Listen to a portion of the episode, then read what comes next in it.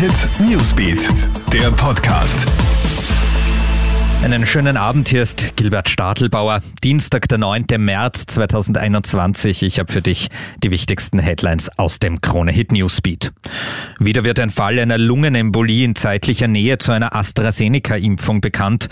Eine 51-jährige Krankenschwester vom LKH Graz ist zehn Tage nach der Impfung mit einer Lungenembolie selbst im Krankenhaus gelandet. Die Frau hatte schon früher Probleme mit starken allergischen Reaktionen. Letzte Woche ist ja eine Krankenschwester des Landes Landesklinikums Zwettl in Niederösterreich Tage nach der Impfung an einer Gerinnungsstörung gestorben. Auch eine Kollegin musste in stationäre Behandlung. In allen diesen Fällen wird jetzt geprüft, ob es einen Zusammenhang mit der Impfung gibt.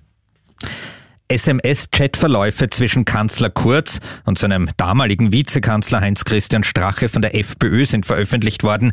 Diese sind dem Ibiza-U-Ausschuss geliefert worden und da die Geheimhaltungsstufe hinuntergeschraubt wurde, dürfen Medien daraus zitieren. Brisantes findet sich darin nicht. Interessant aber der Ton, in dem die damaligen Koalitionspartner miteinander kommuniziert haben. Einmal haben sich ÖVP und FPÖ gegenseitig vorgeworfen, ein internes Papier Medien zugespielt zu haben. Und da schreibt Kurz an Strache, bitte verkauf mich nicht für total deppert. Mittlerweile sind die Parteien ja keine Koalitionspartner mehr und da weist FPÖ-Clubchef Herbert Kickel heute die Rücktrittsaufforderung der ÖVP zurück.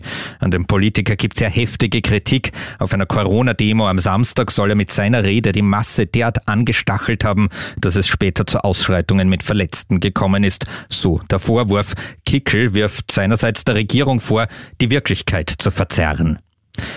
Und eine Fußballbombe ist in Deutschland geplatzt. Bundestrainer Jogi Löw hört nach der EM im Sommer auf.